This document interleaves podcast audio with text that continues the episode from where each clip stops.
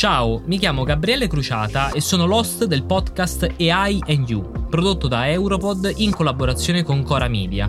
In AI and You ci occupiamo della storia dell'intelligenza artificiale e del suo impatto sulle nostre vite, dalle relazioni sociali al lavoro, dai cambiamenti climatici alle guerre e alla sicurezza. L'intelligenza artificiale sta cambiando il nostro mondo in meglio o in peggio? Vieni a scoprirlo di persona. Ascolta AI and You su tutte le piattaforme streaming podcast.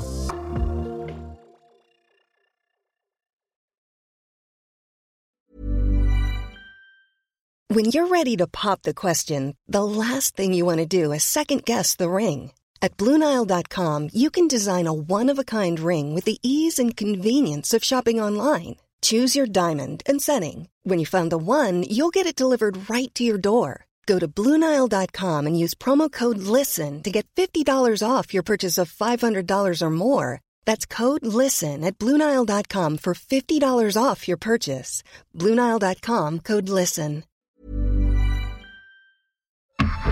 Europod. Eccoci di nuovo qui. Dopo un mese intero di interviste, letture, telefonate, appunti, persino sogni su Angela Merkel. Sto per entrare in questa maledetta stanza. E non ho ancora la mia domanda. Dopo tutte queste domande, devo ancora trovare quella giusta. Ne ho una decina sul mio taccuino e poi pagine e pagine piene di appunti. È l'intervista della tua vita, Emilia. Stavolta vedi di non mandarla all'aria, mi raccomando. Angela Merkel è diventata il politico più importante nell'Europa del XXI secolo. Ma non si è trattato forse di una conseguenza non voluta della sua politica pragmatica e machiavellica? È come se, in fin dei conti, abbia sempre e solo difeso gli interessi della Germania, come farebbe qualsiasi leader. Quindi per lei l'Europa è solo uno strumento? O c'è altro da raccontare? Ma la Merkel, dopo tutto, è davvero europea? È proprio quello che vorrei chiederle, ma come diavolo faccio? La mia domanda ad Angela Merkel. My question to Angela Merkel. Ma question a Angela Merkel. Mi pregunta Angela Merkel. Una serie Europod. Episodio 10. Angie ed io.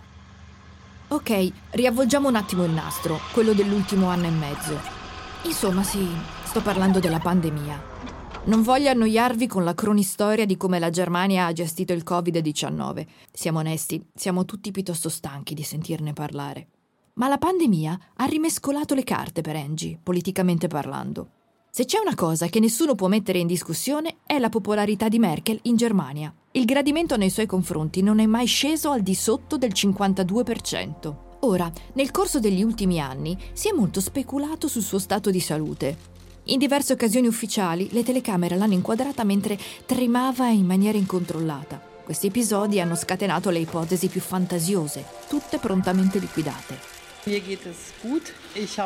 Persino allora la sua popolarità non è stata scalfita. E che vogliate crederci o meno, dall'inizio della crisi sanitaria i sondaggi sono letteralmente esplosi. Oltre l'80% dei tedeschi crede che abbia fatto un ottimo lavoro. E nonostante questo, presto dirà Auf Wiedersehen. Δεν ξέρω αν είναι, Alexis αν είναι Tsipras. θετικό στην εμπειρία ενός πολιτικού να μην έχει γευτεί αυτή την... Non so se sia positivo per un politico non aver sperimentato questo gusto amaro della perdita del potere, perché questo porterebbe chiunque a pensare due volte ai propri errori, a rendersi conto se le proprie convinzioni sono giuste o sbagliate.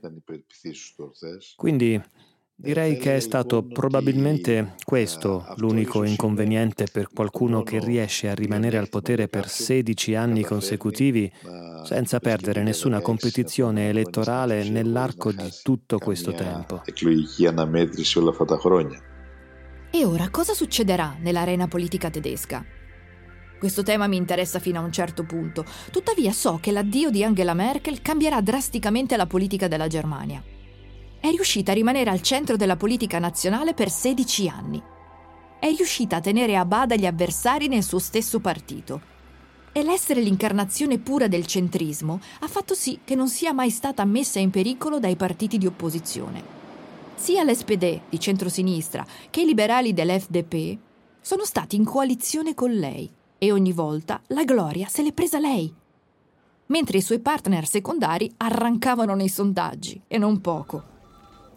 Per settimane ho cercato di capire a fondo il modo in cui Merkel ha approcciato l'Unione Europea durante il suo mandato. Capire cosa l'ha resa così determinante per la politica comunitaria. Tutti dicono la stessa cosa, anche la Merkel non ha alcuna visione per l'Europa. Ma è davvero così? Che cos'è l'Europa per Merkel? Persino Florence Autré, una delle migliori merkelologhe che conosca, è un po' perplessa a riguardo. Oui, je ne sais pas. Dal suo punto di vista l'Europa non è un progetto, non è nemmeno un'idea. È ciò che sta succedendo ora, è l'attuale situazione. È un grande mercato, con istituzioni imperfette, relazioni di potere e tanto denaro da condividere. È tutta una serie di cose. L'anno scorso non è stato facile cogliere il senso dell'intera questione a causa di questo avvenimento. Deshalb wollen wir einen zeitlich befristeten Fonds auflegen im Umfang von 500 Milliarden Euro. Il 18 maggio 2020 Angela Merkel e il presidente francese Emmanuel Macron presentano la proposta di un piano di ripresa economica da 500 miliardi di euro. Aujourd'hui, cette initiative franco-allemande un piano di prestiti e sovvenzioni per contrastare gli effetti della pandemia. Ma ciò che ha lasciato tutti a bocca aperta è stato questo dettaglio. Per poter finanziare il piano di ripresa, o recovery plan, i debiti accumulati dai Paesi membri per affrontare la crisi sarebbero stati condivisi. In pratica, al momento, la Commissione europea sta raccogliendo la copertura sui mercati finanziari e i soldi verranno distribuiti non in base alla popolazione di ciascun Paese, ma in base alle loro condizioni economiche e alla situazione che hanno dovuto fronteggiare durante la pandemia. Anche la Merkel, che si mostra favorevole a un accordo di questo genere, è una cosa enorme. Stiamo parlando della stessa cancelliera che si era opposta fermamente agli Eurobond sin dal 2010 e al principio della pandemia la sua risposta a proposte simili è sempre stata della serie dovete passare sul mio cadavere. Angie quindi ha fatto una completa inversione di marcia su un tema, quello del debito europeo, per il quale non è mai voluta scendere a compromessi. Accettando la proposta di Macron, da strenua oppositrice è passata in un istante all'esterne la principale sponsor. À la nécessité euh, qui était apparue au grand jour au moment de la pandémie euh, naissante. Jean-Claude Juncker. Je crois qu'elle a bien vu euh, que face à la pandémie, euh, il faudrait une réponse européenne parce que les réponses nationales ne suffiraient pas, parce qu'il y aurait trop de contradictions qui existent encore, mais de, de graves contradictions entre la façon de faire des uns euh, e des autres. No, non è testarda. Come ho già detto, lei è un'ottima ascoltatrice. Sa interpretare i movimenti della storia con grande precisione, se è necessario. Infatti ha capito che nel bel mezzo di una pandemia globale era tempo che l'Europa agisse in maniera compatta. In genere non amo espressioni come questa, era tempo, che suonano un tantino abusate, ma in questo caso calza a pennello. Alla fine, la Commissione europea, con l'assenso della Merkel, ha proposto un piano per la ripresa di oltre 750 miliardi di euro, una cifra che va persino oltre l'iniziale proposta franco-tedesca. L'inversione di marcia di Angela Merkel non ha reso le cose più semplici, anzi. Vecchi alleati della Germania come l'Olanda, la Danimarca, l'Austria o la Svezia, da sempre contro l'idea del debito comune europeo, si sono scagliati contro il piano della Merkel tra giugno e luglio 2020, ma alla fine hanno ceduto. Dopo un vertice durato quattro giorni, il più lungo di sempre, i 27 leader dell'Unione hanno raggiunto un accordo. Il piano di ripresa è stato approvato, anche se con qualche leggera modifica, e dopo ben 15 anni in Europa, anche la Merkel può essere certa di aver lasciato un segno indelebile. Era ora. Ricordo cosa mi ha detto durante la nostra intervista l'ex premier greco Alexis Tsipras. Ma cosa c'è dietro la ferma convinzione di Merkel per questo recovery fund? Το ένα δέκατο αυτών που γίνονται σήμερα αν είχαν γίνει το 2010 η Ευρώπη θα... Se un decimo di quello che sta succedendo oggi fosse successo nel 2010, l'Europa avrebbe evitato una grande crisi. non tanto la crisi fiscale ed economica, ma la crisi politica, perché l'Europa e l'euro possono anche essere sopravvissuti da una prospettiva puramente economica, ma il trauma politico, le crepe, la divisione, i conflitti che hanno dato origine a un anti-europeismo e a una logica anti-europea che hanno favorito i populisti di estrema destra che oggi contestano fortemente il progetto europeo και λαϊκιστές της ακροδεξιάς που αμφισβητούν σήμερα την Ευρώπη πολύ δυναμικά. Tutto questo è dovuto al modo in cui l'Unione Europea e la sua potenza leader, la Germania, hanno gestito la crisi dal 2010 in poi. Την κρίση από το 2010 και μετά. Άλλωστε, Dopotutto è stata la sua leadership che ha aperto la strada a un approccio diverso alla crisi pandemica. Quindi credo che la capacità di un leader di imparare dai propri errori sia molto importante.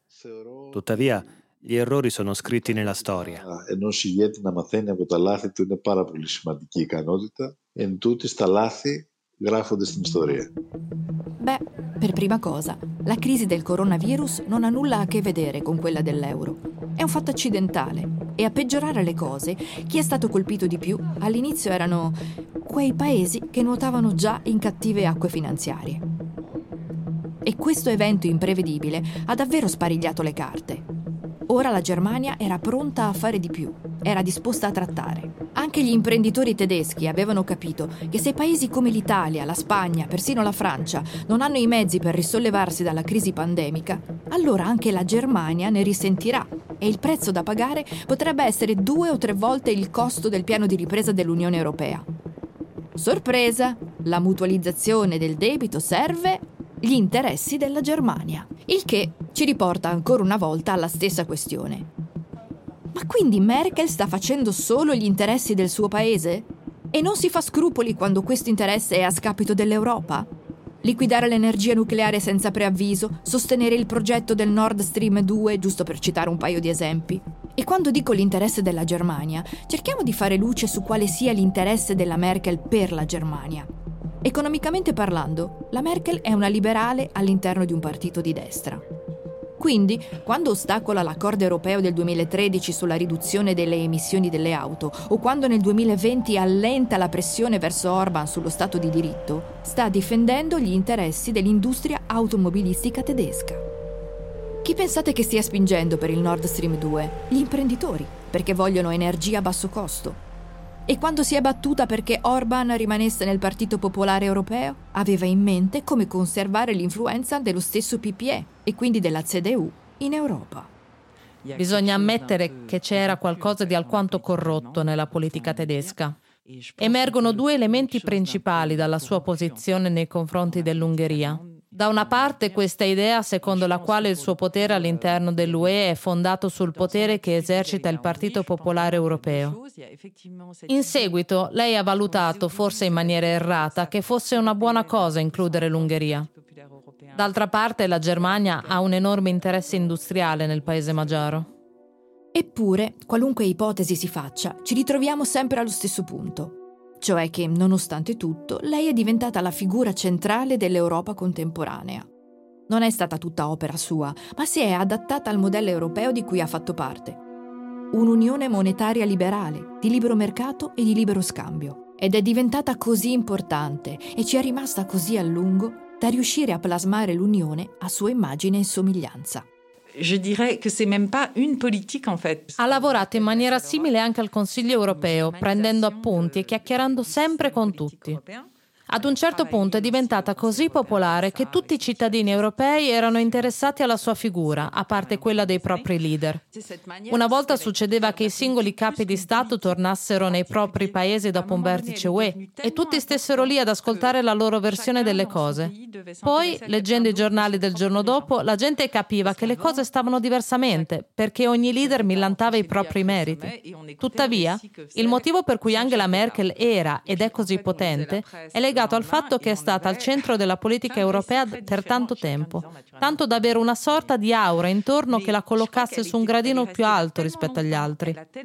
Quest'aura ha forzato tutti a considerare il meccanismo europeo come qualcosa di multilaterale e complesso, fino al punto che alcuni hanno dovuto adattarsi a questo nuovo sistema. Un peu tout le monde a voir le système européen comme quelque chose d'un peu plus multilatéral, d'un peu plus compliqué et de s'acculturer un peu pour arriver à ça. Ricordate quanto all'inizio fosse scettica sulla love story franco-tedesca? Nel 2004 aveva accolto con entusiasmo l'integrazione dei paesi dell'Europa orientale nell'UE. Si è presentata come un'europea dell'Est, eppure è diventata progressivamente il fulcro di quell'asse con la Francia, condividendo il ruolo con i vari presidenti che si sono succeduti alla guida dell'Eliseo. Θεωρώ ότι όσο το όραμα της Ευρω... Ενωμένης Ευρώπης αρχίζει και τελειώνει στην νομισματική ένωση που είναι μια στρατηγική επιλογή που δεν έχει αμφισβητηθεί. Penso che finché la visione di un'Europa unita inizia e finisce in un'unione monetaria, che è una scelta strategica, che certo non è stata messa in discussione dalla Germania, dalla Francia, dai principali paesi dell'Unione, non solo dai loro leader nel tempo, finché il processo di integrazione politica rimane stagnante e soprattutto finché le disuguaglianze tra paesi e tra cittadini all'interno dell'Europa si allargheranno, και άρα να κυριαρχεί μια αίσθηση αποξένωσης και μια αίσθηση ότι η ισχυρότερη χώρα δίνει το στίγμα της στην Ένωση και όχι η Ένωση το στίγμα της στην ισχυρότερη χώρα. L'Europa unita continuerà ad affrontare dilemmi esistenziali e quindi un senso di alienazione e la sensazione che il paese più potente stia lasciando il segno sull'Unione e non l'Unione il segno sul paese più potente. Ότι, όπως είπα πριν, δεν έχει επιλεγεί, επιλεγεί η, πολιτική της, η στρατηγική της πολιτικής ενοποίησης, αλλά μονάχα uh, i Ma voglio sollevare Merkel da questa responsabilità. L'Europa sta diventando sempre più un'Europa tedesca e la Germania sta diventando sempre meno una Germania europea, indipendentemente dal ruolo di Merkel. Questo accade perché non è stata scelta la strategia dell'integrazione politica, ma solo quella dell'unione monetaria ed economica e in un'unione monetaria ed economica, de facto il paese economicamente più potente dominerà. Quindi, se non vogliamo essere indulgenti ma giusti e obiettivi nei confronti della leadership di Merkel, Diremo che, nonostante la chiara tendenza dell'Europa nella direzione che ho descritto prima, ha cercato di far pensare la Germania in modo più solidale con gli altri paesi. In altre parole, ha cercato di rendere la Germania più europea. Non è riuscita a rendere l'Europa meno tedesca, ma ha cercato di rendere la Germania più europea. Δεν κατάφερε να κάνει την Ευρώπη λιγότερο γερμανική, αλλά προσπάθησε να κάνει τη Γερμανία περισσότερο ευρωπαϊκή. Queste parole lusinghiere di Alexis Tsipras sull'eredità di Angela Merkel sono, credo, affascinanti. In un certo senso confermano i miei primi sospetti. Le avventure europee della Merkel hanno ottenuto risultati contrastanti e anche 16 anni dopo essere diventata il primo cancelliere donna della Germania, la sua figura è avvolta dal mistero. Un enigma pieno di paradossi. È stata la principale interlocutrice dell'Europa dell'Est e ne ha promosso l'integrazione. Ma più di tutti ha incarnato un potere centralizzato basato sul peso economico. E questa integrazione è stata molto vantaggiosa per la Germania. Con il Trattato di Lisbona nel 2007 ha guidato l'evoluzione dell'UE verso un'unione più politica e istituzioni più democratiche. Ma l'Unione Europea rimane una struttura amministrativa opaca e nel suo tran tran quotidiano ad Angela Merkel questa opacità, in fin dei conti, andava più che bene. E non ha nemmeno provato ad affossare l'idea, dura a morire, che l'UE sia solo un'unione monetaria liberale. È stata risoluta contro l'ondata xenofoba e ha accolto oltre un milione di rifugiati in Germania. Tuttavia, ha negoziato un accordo con la Turchia che viola la Convenzione di Ginevra sui diritti dei richiedenti asilo ha condotto il suo partito conservatore verso posizioni più centriste sulle questioni sociali, ma in qualche modo questo ha anche favorito l'ascesa dell'estrema destra. Ha presentato l'UE come il continente della libertà. Ha condannato la violazione dello Stato di diritto e della democrazia in Ungheria e Polonia. Tuttavia, ha assecondato i loro governi dietro le quinte. Ok, è il momento di tirare le somme. Alcuni diranno che Angela Merkel non ha mai avuto una visione per l'Europa. E in parte hanno ragione. Quando parlo con i miei colleghi tedeschi, trovo sempre divertente sentirli dire che l'indecisione di Angela Merkel, eccetto che per la pandemia, sia stato l'unico parametro stabile della sua cancelleria. Ma dal mio punto di vista, credo che Angela Merkel sia piuttosto l'incarnazione delle contraddizioni dell'Unione Europea. Un progetto politico che non è pienamente cosciente di ciò che può realizzare. Un progetto che prende forma crisi dopo crisi. E quante ne ha avute di crisi in questi ultimi 16 anni? Forse Angela Merkel è l'immagine perfetta di ciò che è l'Europa oggi.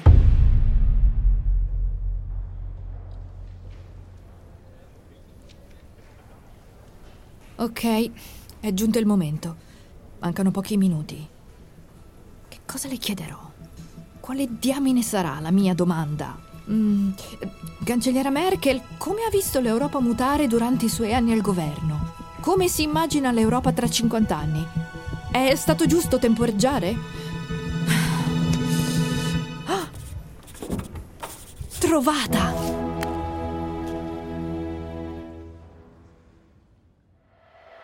La mia domanda ad Angela Merkel. My question to Angela Merkel. Ma question a Angela Merkel. Mi pregunta Angela Merkel. Una serie Europod.